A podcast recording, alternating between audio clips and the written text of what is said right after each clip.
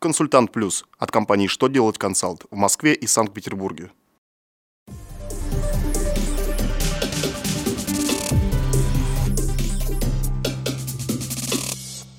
Добрый день! Для вас работает служба информации телеканала «Что делать ТВ» в студии Александр Трифонов и в этом выпуске вы узнаете.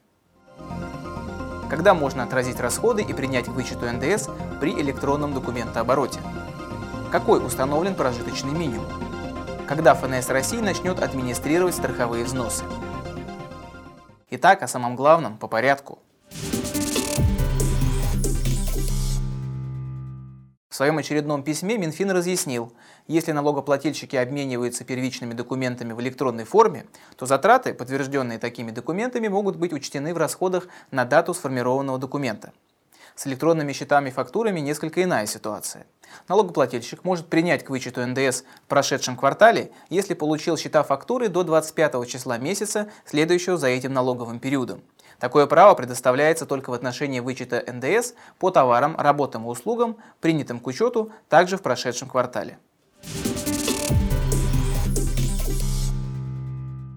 Официально опубликовано постановление правительства Российской Федерации об увеличении размера прожиточного минимума. Речь идет о показателе за первый квартал 2016 года.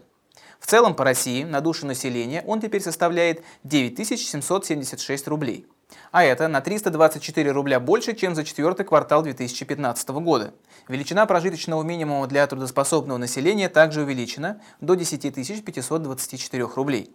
Показатель для пенсионеров и детей тоже вырос от 8 025 рублей до 9 677 рублей соответственно. Напомню, что власти ставили задачу вывести к 2020 году МРОД на уровень 100% величины прожиточного минимума за первый квартал предшествующего года.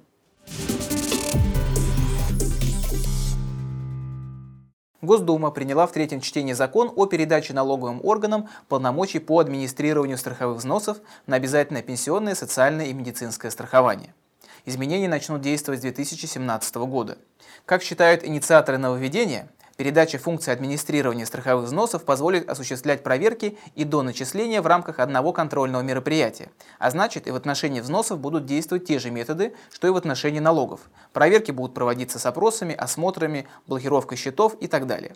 Целью изменений является совершенствование порядка исчисления и уплаты, перечисления страховых взносов и укрепление платежной дисциплины при осуществлении расчетов с названными фондами. На этом у меня вся информация. Я благодарю вас за внимание и до новых встреч.